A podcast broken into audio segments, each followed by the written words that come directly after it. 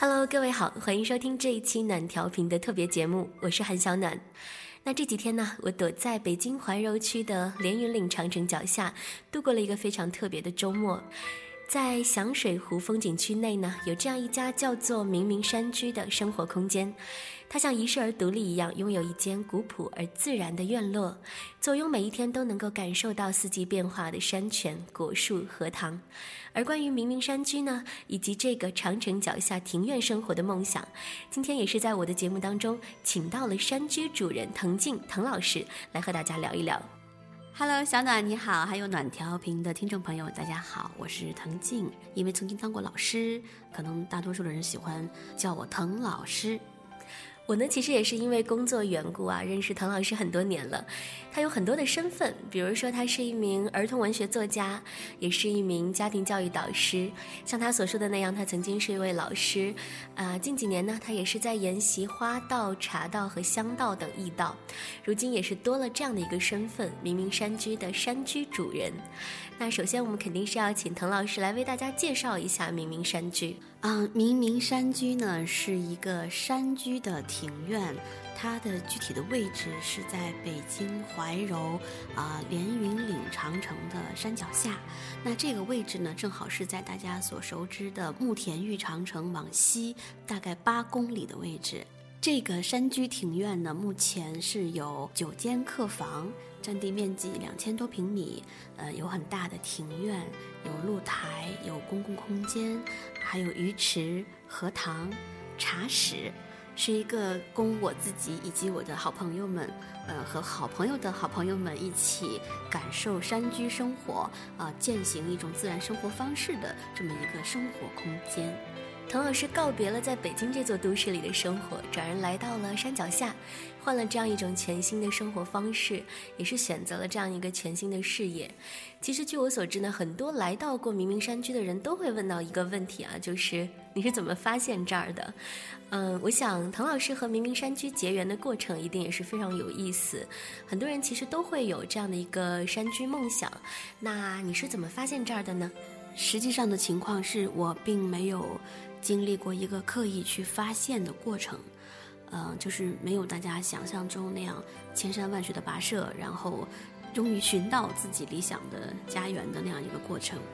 呃，但是确确实实是从大概三四年以前，呃，因为去过其他地方的美好的这种山居庭院，然后内心有生发起了这样一个念想，就是说，如果有一天我能够遇到这样一个地方，嗯，我大概会把它建成一个什么样子，嗯，发过这样的一个念，嗯，但是中途也就因为工作忙碌。就搁置了，并没有去刻意的寻找，也是一个非常奇妙的机缘，在去年的夏天吧，然后因为其他的事情碰巧就遇到了这样一个地方，呃，虽然当时的它很简陋，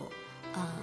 就是跟大家看到的北方的所有的农家乐一样，嗯，但是因为曾经有过那样的梦想，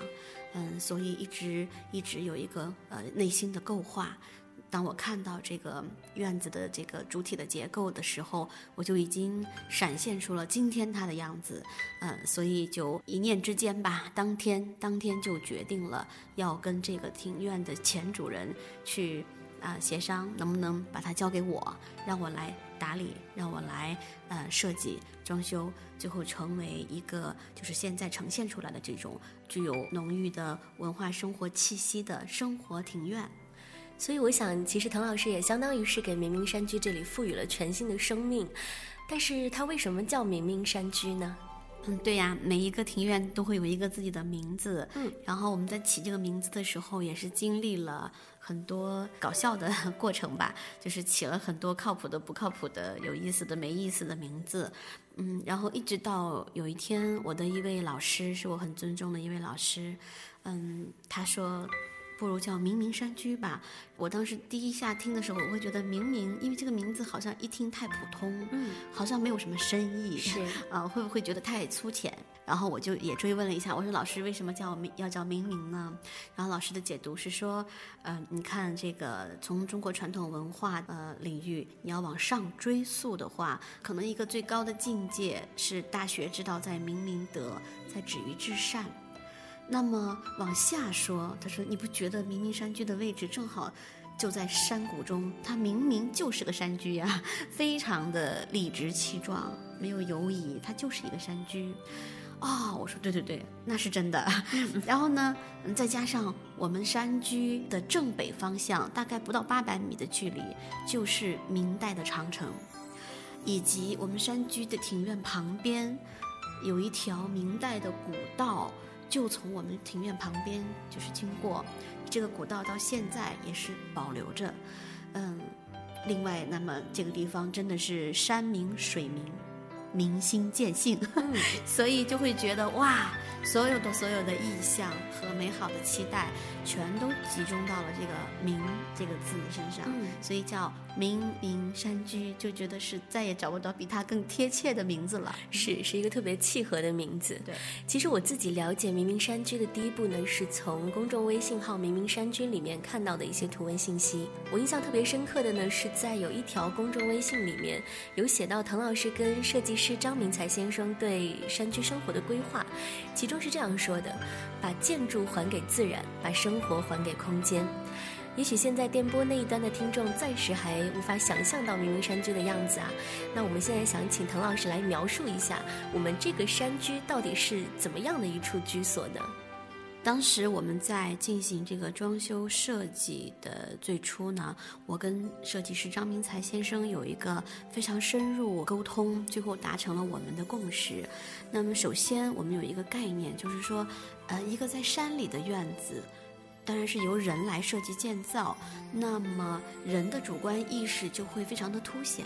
这个时候就会呃直接呈现出你是谁，你想要在这个地方建一个什么，让它以一种什么样的姿态呈现在这个山谷当中。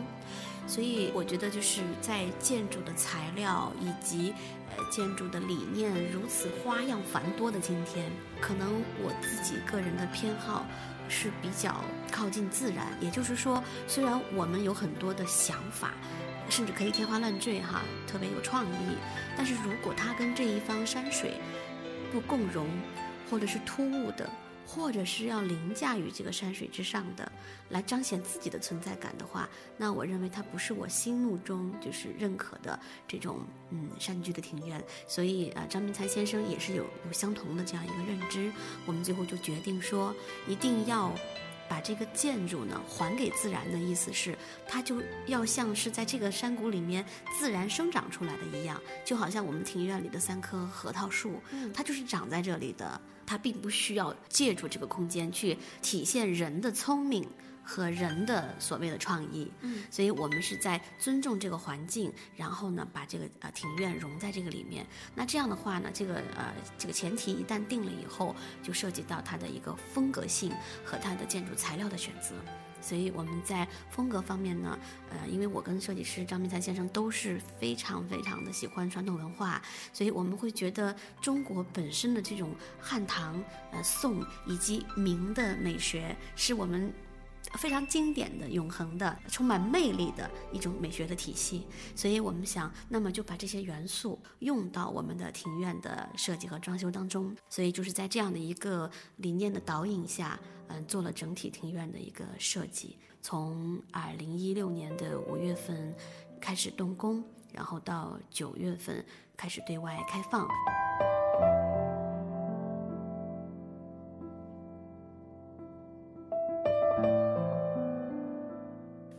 其实，身为一个旅行者呢，我们在度假的过程当中，在选择自己的居所的时候，我想最让每一个住客感觉到珍贵的，往往都是细节之处所尽显的心思。在入住明明山居的这两天呢，其实最吸引我的，也是在各个小的细节当中去发现山居主人的用心。滕老师，因为据我所知呢。从大到设计、装修、家具，小到所有的物品细节摆件，那这些好像都是你亲力亲为的。能不能跟我们说一说在细节方面你的一些考虑和想法？到这边来玩的朋友，他们呃体验过了以后，会好像很很感叹于说我的整个就是这些用心之处哈。嗯，但是是我自己会觉得没有那么明显的用心。我的意思是说，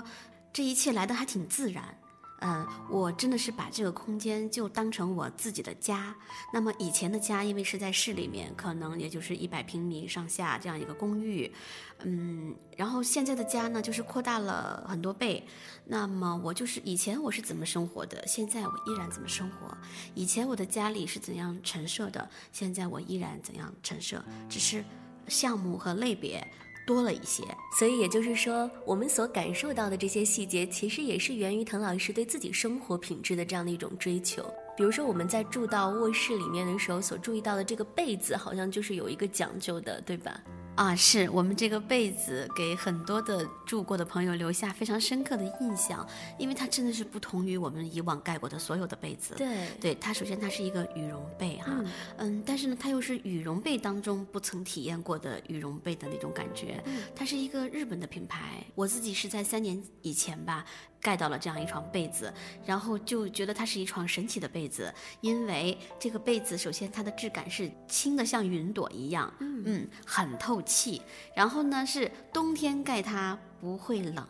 夏天盖它不会热，春秋两季盖它又正正好，所以我就有了它以后，我一年四季居然只盖一床被子就够了。所以，那么这一次在山居庭院的这个嗯床品的选择的时候，我其实有考虑到因为成本的问题，想能不能选择一些其他的被子哈来用，但是还是不行，不能够过自己对于质感的 和舒适度的那个那个需求吧。所以我想。嗯，努努劲儿，我就让所有的朋友们也来体验一下这样一个神奇的被子。好在我们客房只有九间，如果我们的客房有九十间的话，我现在已经不能坐在这里跟你聊天了，我估计已经破产了。是，而且我还注意到，呃，山居当中所有房间，包括公共空间这个餐厅里面所摆到的这个字画的部分，也是源于滕老师外公的作品。因为我的外公呢，滕昭吾先生，他是一个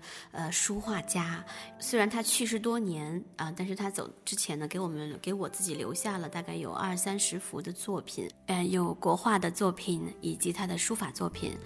然后我有了这个明明山居这个空间的构想的最初，我就想到的是，我一定一定要把我外公的这些作品呢，最后呈现在我的空间里面。并非仅仅是因为他是我外公，嗯嗯嗯，更多的可能是因为我实在是欣赏他的画作和他的书法作品。呃，就像我们大厅里面挂的这一幅草书的作品，我有一个非常喜欢书法的朋友，他第一次看到我挂出来的时候，久久的就是矗立在那个作品的前面，一直看着他，然后跟我说。嗯，多少年以前我听过一个词语叫“满纸云烟”，但是其实我并一直没有嗯体会到什么叫“满纸云烟”。可是当看到您外公的这一幅作品的时候，我立刻就懂得了这个词的深意。嗯，所以嗯，基于我对外公的情感以及他的作品本身的这种艺术魅力，所以我想的是，我一定要把它呈现出来，让更多的人呢去感受到。去分享到这种美好的一个存在吧。嗯，我不知道现在电波那一端的听众是否能够想象到明明山居的样子。当然，你可以通过搜索公众微信号“明明山居”来翻一翻过往的信息，从图片和文字当中先感受一下明明山居的魅力。嗯，我到访这里的时候，其实已经是初冬时节了。对我来说呢，明明山居最令我心动的，其实是它和自然之间的共存。如果刚好是逢到周末的时候，你来到这里度假的话，其实你是根本不用操心其他任何事情的，因为在明明山居的度假方式，这里也早就为你设计好了。比如说吃饭这件事，据我所知呢，入住到明明山居的时候是包一日三餐的，而餐点是没有任何菜单的。这件事儿在很多地方可能都不会发生，那滕老师，你们是怎么想的呢？我们确实来玩的朋友是没有权利自己点餐，嗯 嗯，不是因为不给你这个权利，而是不劳你的驾啊，不劳您驾。因为餐饮设计的这一块是这么想的，最初的时候因为空间很美嘛，所以我有想过我要不要去做那种呃带有禅意的、非常美的。呃，这个很清淡口味的，甚至是偏素食的、养生的那样的菜系，我要不要这样去做？呃，我考虑了很久，我最后决定不做那样子的一个体系的餐饮。原因是，当我自己离开那些空间，就是回到家之后，我回忆起我当时呃吃饭的感觉，我发现我想不起来我吃了什么，我能够记得住的是当时当刻的那个情境，那个很美的、很雅致的情境和我的心情。可是我想不起来我吃了什么，也就是说，我不会去怀念那个饭食本身。我只会怀念当时的情境。那么，我想我们这边明明山居是一个山居生活庭院，它真的是我自己和很多朋友，嗯，一个生活的常态。那么，既然是常态，它应该是接地气的，它应该是跟我们的习惯、跟我们的从小到大的饮食的习惯和口味，呃，更更对接，更过渡的更自然。所以呢，我就最后决定为大家提供的是我们自己家里的。传统的呃这个私房菜。它有一点偏川系，就是川菜，川菜，但是又并不会像你在城里吃的任何一家川菜馆那样的标准化的操作，重油重辣那样。对对，不是那样的，它也有极为清淡，嗯，极为清香的口味儿，当然也有一些麻和辣的元素哈，嗯，但是总之它就一个特点，就是好吃。而这个好吃，并不是说我主观上说它好吃，而是这么多年，呃，作为一个很好客的一个主人哈，有多少的朋友到我们家来做客来吃饭。他们给予我们家的饭菜的评价都是太好吃，是的，这点我可以作证。是，它是经过了时间的考验和磨砺，最后让我自己非常的有这个自信，说我能够去根据我对我们餐饮的一个呃了解，然后我去做设计、做搭配、荤素的呃口味方面的，嗯，这个色彩方面的等等的，我们来做这个设计，然后最后呢是完整的去呈现一个很丰富的口感。当然，同时也会顾及到环境和餐桌的美学，也就是让大家最后实现的是，在一个美的空间里，在一个优雅的就餐的氛围和环境里，你吃到的是非常开胃、呃下饭、接地气的饭菜。是的，因为这两天我在这边吃饭的时候，我其实就注意到一点很重要的，那就是它既有。川菜的好吃，同时呢，它也结合了当地的一些时令的食材，是，比如说我们这两天就有吃到怀柔当地的金鳟鱼，对，最近的板栗，板栗烧鸡，还有野生的水芹菜，就长在我们后面小池塘里的。对对对，我们的池塘里是用泉水泡大的这个野生水芹菜，简直是大家的这个心头之爱。对，所以来到这里的话，你没有什么需要操心的，只要安心的去享受所有的时间就好。那。对于附近的游玩有什么推荐吗？比如说我们在明明山居，除了常规的晒晒太阳、看看书，我们还可以做点什么呢？嗯，首先呢，明明山居的地理位置啊，它是在响水湖长城自然风景区的里面，就是整个风景区里面就我们这一个独立的一个院子。那么也就是说，它是坐享了一个呃非常纯自然的一个林地哈。的环境，然后旁边呢有几百米处就是有三到四段风情完全不一样的长城，比如说我们正北方向那个叫做驴鞍岭长城，因为它的那个地势险要。好，呃，山形特别的壮美，长城也很有野趣。另外呢，在我们的正西边有一个呃，让我自己都觉得很震撼的断崖长城。它这段长城是在一个山谷当中，呃，据说呢，据村民说是一次巨大的洪水，呃，一瞬间倾泻下来，就把这个长城从中间冲断掉一截，那么就呃留下了一个很神奇的存在，就是你你真的可以站在这个横断面的时候，你可以看到两头。那个长城里面的样子。你就很震惊地发现，原来你所熟知的长城的横切面的里面是这样的光景。嗯，所以来到明明山区的话，你既可以到野外去漫步，对，好好的感受大自然的风情，然后感受到这些文化和古迹。那另一方面呢，你也可以在明明山区里享受一段非常安静、舒服的时间。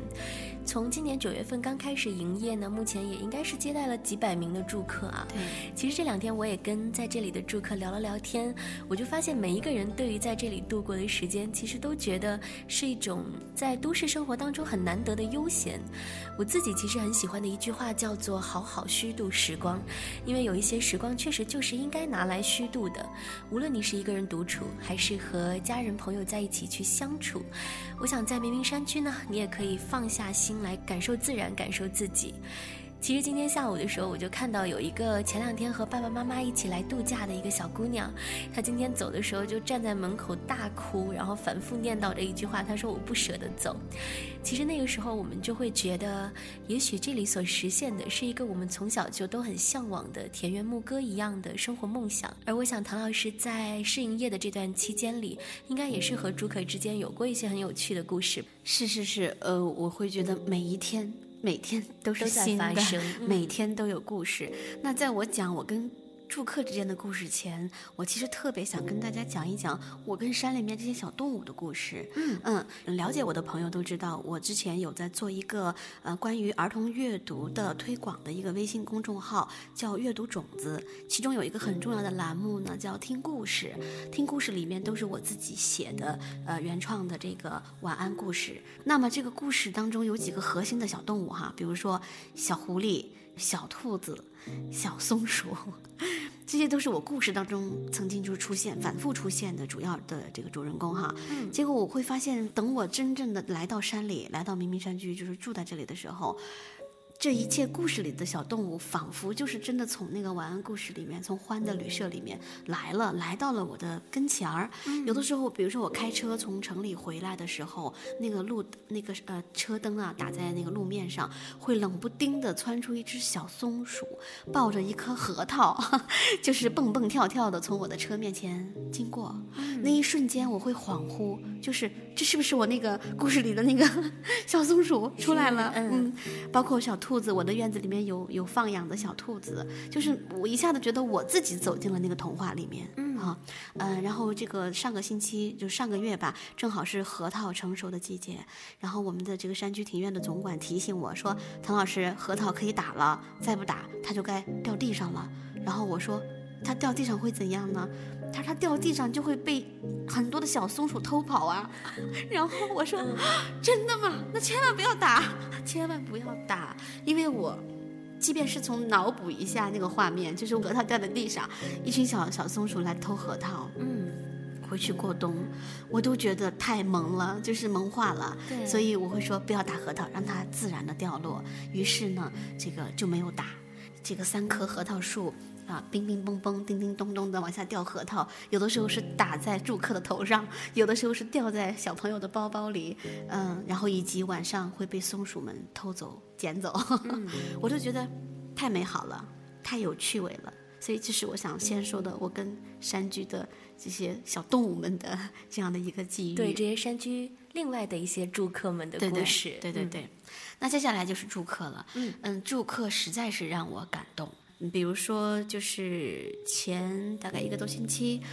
有有六个法国的朋友，他们从门口经过，然后无意间走进了这个庭院，然后说：“哇，这个是。”中国的庭院太美了，所以想在这里吃一餐饭。本来我是没办法接待，因为我们所有庭院的呃这个服务都是需要提前预约的。嗯，但是呢，几个法国朋友表示说，如果我都来了，你不能够让我在这吃一顿饭，我就离开中国的话，我就一定会遗憾终身。然后我说，千万不要。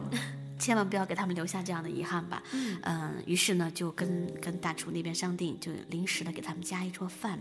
等他们吃的差不多的时候，我们餐厅的服务员就来叫我说：“唐老师，你赶快去看看吧。那个吃饭的那个有一个法国小伙子坐在桌子上一直痛哭不止。”我真的吓到了，我说怎么了？难道是因为辣椒太辣吗？想了想，没有特别辣的菜呀，我就去看一看。然后去了以后，他们随行的一个一个中国的大姐，然后就抓着我的肩膀哈，扶着我的肩膀。说，太感谢你了，太感谢你了，呃，因为你你建了一个这么好看、这么漂亮的庭院，然后这个法国男孩，他是真的是被这种中国的属于中国的大气的美所震撼到了，他被感动了。他觉得这个地方很美，以及你们的饭菜也很好吃，以及他吃饭的时候抬头就能看见长城，他觉得这一切都震撼到他了，所以他的泪水是欢喜的，是感动的泪水。对，因为其实，在这样的一个空间里，是会有很多不期而遇的故事发生的。我想，这也是这个充满情怀却又充满质感的山居里，所让我们留下最印象深刻的东西，就是人和人之间的情怀。我想，也许在未来的某一天，一定也会有听到这一期节目的听众慕名而来，来感受明明山居的独特美好。那在今天节目的最后呢，我也想请滕老师再跟大家介绍一下，我们如果想要来探访明明山居的话，应该在。在怎么样的一个途径上来了解到这里呢？目前呢，最方便的方式，直接关注“明明山居”的微信公众号，就是“明明山居”这四个字，然后里面有我们山居的介绍，啊，一年四季的图文的这个嗯展示。以及预定的方式都在里面。在明明山居的这两天呢，我们总说盼着今年能够下一场大雪，落满庭院，落在一直没摘的柿子树上，落在房檐上，然后我们就可以坐在有地暖的房间里，来守候着明明山居的冬天。谢谢你收听这一期韩小暖的暖调频，在这里呢，也谢谢滕老师，以及谢谢这两天明明山居所带给我的美好回忆。谢谢小暖，谢谢大家。然后今天正好是。呃，霜降节气之后最冷的一天，嗯。嗯，然后我知道市区都还没有供暖，是，可是我们山里呢，从国庆节就开始 启动地暖，然后所以今天上午我小暖还有我们今天的住客，都在这边度过了一个特别温暖的一天，就是外面真的是大风起兮，树叶飞扬，然后我们在暖阳里面，嗯，坐着喝茶聊天写东西，我们特别希望那一场期待中的大雪能够。早一点如约而至，因为我们就是想要感受那种在非常温暖的呃房间里，然后在通透的落地的大玻璃窗前，嗯，看到外面的世界变成白茫茫，大雪纷飞，然后我们说着话，聊着天，喝着热热的呃香甜可口的茶水，我觉得生活应该有那样的一种呃状态，我们一心期待让寒冷来的。更早、更剧烈一些，最后伴着鹅毛大雪。对，是的，也希望大家有一天都能够和我们在明明山区里面相遇。好，谢谢滕老师，拜拜。山谷里